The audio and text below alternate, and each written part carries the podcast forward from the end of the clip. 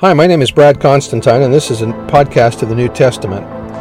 I'll be using as the text the King James Version along with the Joseph Smith translation. Although this is not an official recording of the Church of Jesus Christ of Latter day Saints, every effort's been made to be as doctrinally accurate as possible. I'll also be using quotes from general authorities of the Church, the apostles and prophets, and BYU professors and others, and uh, every word out of the scriptures themselves. So if you're ready for a really detailed analysis of the New Testament, you've come to the right place. Welcome. This is going to be Revelation chapter 4. Um, let me give you a background on chapter 4. This uh, begins with John's. This begins John's vision of the future. John sees a door open in heaven and is invited to come up hither and glimpse God's plan for a divine perspective from a divine perspective. There he sees the throne of God, the earth in its celestial glory, and the many exalted beings singing praises to God and the Lamb. This is the blessed end of, for all of God's faithful children from every dispensation. This is made possible because of Jesus Christ, the, the Lion of the tribe of Judah. Um, has redeemed us by uh, to God by His blood, that He might be that we might be made kings and priests unto God. Also, it helps to understand uh, some of the symbolism that we'll be seeing, um, the stones that are uh, that there that there are, uh, keeping in mind that um, in Exodus 28, when uh, they were putting the uh, breastplate together for the star, the the gems on it, which represented each of the ten, uh, each of the 12 tribes. Let me just read you the the numbers of them. number one was the sardius. Number two, the topaz. Number three, the carbuncle. Number four, the emerald. Five is the sapphire. Six, the diamond. Seven, the ligure. Um, eight, the agate. Nine, the amethyst. Ten, the beryl. Eleven, the onyx. And twelve, the jasper. And why is that significant? Because of the 12 sons of Israel in order. So I'm going to read now the names of the 12 tribes in their order. Um, Number one is Reuben. Number two is Simeon. Number three is Levi. Number four is Judah. Number five, Zebulun. Number six, Issachar. Seven, Dan. Eight, Gad. Nine, Asher. Ten, Naphtali. Eleven, Joseph. Twelve, Benjamin. So each of the symbols on the on the breastplate, represented by the, the stones or the jewels, represents one of the 12 tribes. And so uh, as we get into this, you'll see the significance of this in just a minute. Uh, the images are to create curiosity in people, to give them a desire to understand them. We are to get beyond the symbols to the realities. It will take revelation to understand the book of Revelation. So, beginning with chapter 4, verse 1. After this I looked and beheld a door was opened into heaven, and the first voice, meaning Jesus Christ, which I heard was as it were of a trumpet, meaning distinctive and clear, talking with me, which said, Come up hither, and I will show thee I will show thee things which must be hereafter. And again, as I mentioned, John is seeing as God sees, not as we see. And so, because God sees the past, present, and future as one eternal now, some of the things that John's going to see is, is in that similar vein. God the Father Elohim, who sat on a throne, on the throne, and he sat, and he that sat there was to look upon like a jasper and a sardine stone or sardine stone. Remember that I mentioned the numbers for these. Um, jasper is the last one. That was number 12. And the sardine or sard, sardius stone was the first one. So what's he saying here? That Jesus is the first and the last. Um, and so that's what he, when he says that, that the, he sat there on the throne looked like jasper and sardine, he's also saying he also looks like the first stone and the last stone, meaning Jesus Christ. And there was a rainbow round about the throne in sight like unto an emerald. And the emerald, as I mentioned, was stone number four, and that's of the tribe of Judah. And who is the tribe of Judah represented by? And that's Jesus Christ. So, as I mentioned before, this vision that he's seeing, that John is seeing, is a vision of Christ. And so everything here is going to represent Christ as we go through some of this. Emerald is the fourth stone in the breastplate of Aaron. Judah is the fourth son of Jacob. Christ is of Judah. Perhaps this refers to Christ. And that's from understanding the book of Revelation. The prophet Joseph Smith tried to describe the beauty of the kingdom of heaven. The heavens were opened upon us, and I beheld the celestial kingdom of God and the glory thereof, whether in the body or out, I cannot tell. I saw the transcendent beauty of the gate through which the heirs of that kingdom will enter. which was like unto circling flames of fire, and also the blazing throne of God, whereon was seated the Father and the Son. I saw the beautiful streets of that kingdom, which had the appearance of being paved with gold. Now, when somebody sees a vision of heaven and tries to describe it, it's very difficult to describe because there's no words to really describe it. When you, when you try to explain heavenly or celestial visions, and we're using telestial objects to compare them to, it's kind of hard to do that. So you can see how sometimes when they're saying that it looks like a rainbow, it looks like emerald, it looks like uh, gold, it's just hard to describe what heaven looks like unless you see it yourself. Verse 4 And in the midst of the throne were four and twenty seats, and upon the seats I saw four and twenty elders. Now, in Doctrine and Covenants 77, it helps us understand better what this is. Uh, the question was asked, What are we to understand by the four and twenty elders spoken of by John? Answer, we are to understand that these elders whom John saw were elders who had been faithful in the work of the ministry and were dead, who belonged to the seven churches and were then in the paradise of God. it's important to note that these exalted persons were elders, not 70s, not high priests, not patriarchs, not apostles, but elders. He has taken upon himself the oath and covenant of the priesthood, the same as any other office in the Melchizedek priesthood. Uh, continuing verse 4, sitting, up, sitting clothed in white raiment, remember white symbolizes victory, and they had on their heads crowns like gold. These men were these men that John knew when they were alive. The 24 elders represent all of the redeemed, all who receive thrones and crowns in heaven, kings and priests. Seeing these 24 elders is to show that everyone worthy can receive exaltation. These were men that John knew personally, and now he sees them in the celestial kingdom, very similar to the revelation that Joseph Smith saw recorded in section 137, where he saw his brother, his mother, and father. Uh, similar to that. Verse 5 And out of the throne proceeded lightnings and thunderings and voices. And there were seven lamps of fire burning before the throne, which are the seven servants of God, in other words, the presiding officers of the seven churches. And before the throne there was a sea of glass, like unto crystal.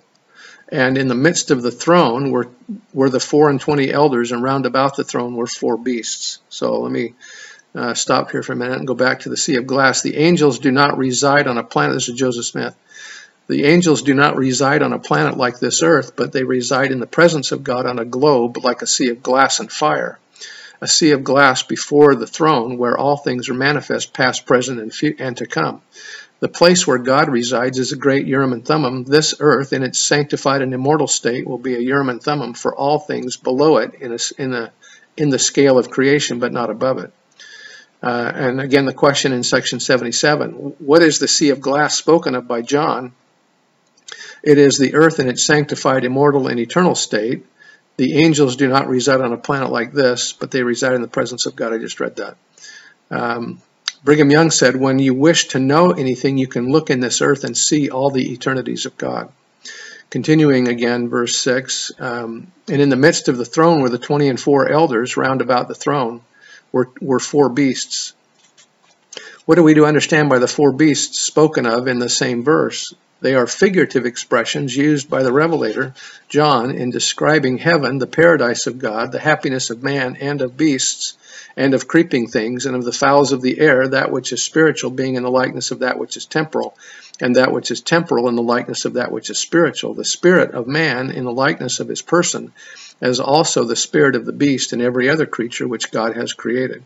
Another question Are the four beasts limited to individual beasts, or do they represent classes or orders? Answer They are limited to four individual beasts which were shown to John to represent the glory of the classes of beings in their destined order or sphere of creation in the enjoyment of the, their eternal felicity. I'm going to give you an explanation in just a minute about what's going on here, too. Joseph Smith suggested that the four beasts lived on another planet than ours. John saw the actual beast in heaven, showing to John that beasts did actually exist there. John saw curious looking beasts in heaven. He saw every creature that was in heaven, all the beasts, fowls, and fish in heaven, actually there, giving glory to God. I suppose John saw beings there of a thousand forms that had been saved from 10,000 times 10,000 earths like this strange beasts of which we have no, no conception, all might be seen in heaven. The grand secret was to show John what there was in heaven. John learned that God glorified himself by saving all that his hands had made, whether beasts, fowls, fishes, or men, and he will glorify himself with them. Says one, I cannot believe in the salvation of beasts. Any man who would tell you that this could not be would tell you that the revelations are not true. John heard the words of the beasts giving glory to God and understood them. God, who made the beasts, could understand every language spoken by them. The four beasts were four of the most noble animals that had been filled the measure of their creation and had been saved from other worlds because they were perfect. They were like angels in their sphere. We are not told where they came from, and I do not know, but they were they were seen and heard by John praising and glorifying God. And then continuing verse 6, it says, And they were full of eyes before and behind. And then the question was asked, Are we to understand, what are we to understand by the eyes and wings which the beasts had? Uh, answer, their eyes are a representation of light and knowledge. That is, they are full of knowledge, and their wings are a representation of power to move or to act, etc. Uh, now I want you to pay attention to the to the beasts that are being represented here, and let's have it. We'll have a discussion about this because there's some great symbolism here of what's happening. Uh, verse 7 And the first beast was like a lion, and the second beast like a calf, and the third beast had the face of a man, as a man, and the fourth beast was like a flying eagle. All right, let's talk about this. First of all, the lion. We know that the lion is symbolic. In fact, the, the, the, each of these animals also represents one of the tribes of Israel. Now, if you remember that when uh, the tabernacle was being moved around, and, and every time that they camped with the tabernacle, they had a specific order in which the tribes were camped around the tabernacle. So there was a, there were three that were on the north side, there were three on the west, three on the east, and three on the south. And among each of the cardinal points was a leader of those three. So, for example, the lion, which is a representation of Judah, was on the east side, and the lion represents the king of wild beasts. So you'll see here that these animals also have a representation not only of a tribe but of a type of animal. Um, it mentions the calf. The calf or the ox is symbol of Ephraim, and the ox is the largest or the king of the of domestic animals. The man um, is also the symbol of Reuben, and he was on the let's see the the north side. Dan was Reuben was on the south side. Sorry, of the tribe or of the tabernacle. Uh, let me start over with Judah on the east, Ephraim on the west, and there's some symbolism there, isn't there? Judah is in the Middle East, Ephraim, being represented by the United States, is to the west. Reuben, who is the man who is um, um, on the south uh, of the tribes or of the of the tabernacle, and then Dan represents that his symbol is the eagle, and uh, the eagle also represents the king of all birds. So each of these animals represents a type. The lion is wild beasts. The calf or the ox is the domesticated animals. Man is obviously king of all animals. And the flying eagle is the king of all birds. Uh, so they have symbolism not just with the tribe that they represent, but also with the type of animal or class of animal that they represent. One commentator states that the description of the camp of Israel in Numbers locates the four chief tribes in the following positions, and I just mentioned that. All right, verse uh, 8. And the four beasts had, each had, a, had, let me start over. And the four beasts had each of them six wings about him, and they were full of eyes within, and they rest not day and night, saying, Holy, holy, holy, Lord God Almighty, which was and is and is to come. Now, anytime you see three, that's a superlative. Holy, holy, holy, meaning the very most holy. Verse 9 And when those beasts give glory and honor and thanks to him that sits on the throne, who liveth forever and ever. And the, the four and twenty elders fall down before him that sits on the throne and worship him that liveth forever and ever, and cast their crowns before the throne, saying, In other words, this is a gesture of humility, of submissiveness to God. They're casting their crowns down before him. Thou art worthy, fully qualified, O Lord, to, to receive glory and honor and power, for thou hast created all things, and for thy pleasure they are and were created. So this is the end of chapter four, um, and so this is there's some very uh, important symbolism here. Uh, the tribes that are mentioned, Joseph Smith said that there are thousands more animals that uh, live in heaven than we have here upon that, than we have on this earth. And that uh, animals are also resurrected and saved through the atonement of Jesus Christ. And John is seeing that happening here in the in chapter four of Revelation. I bear testimony of the truth of these things, and that we need to understand also some symbolism as we try to understand these uh, images that are being seen by John, and say that in the name of Jesus Christ. Amen.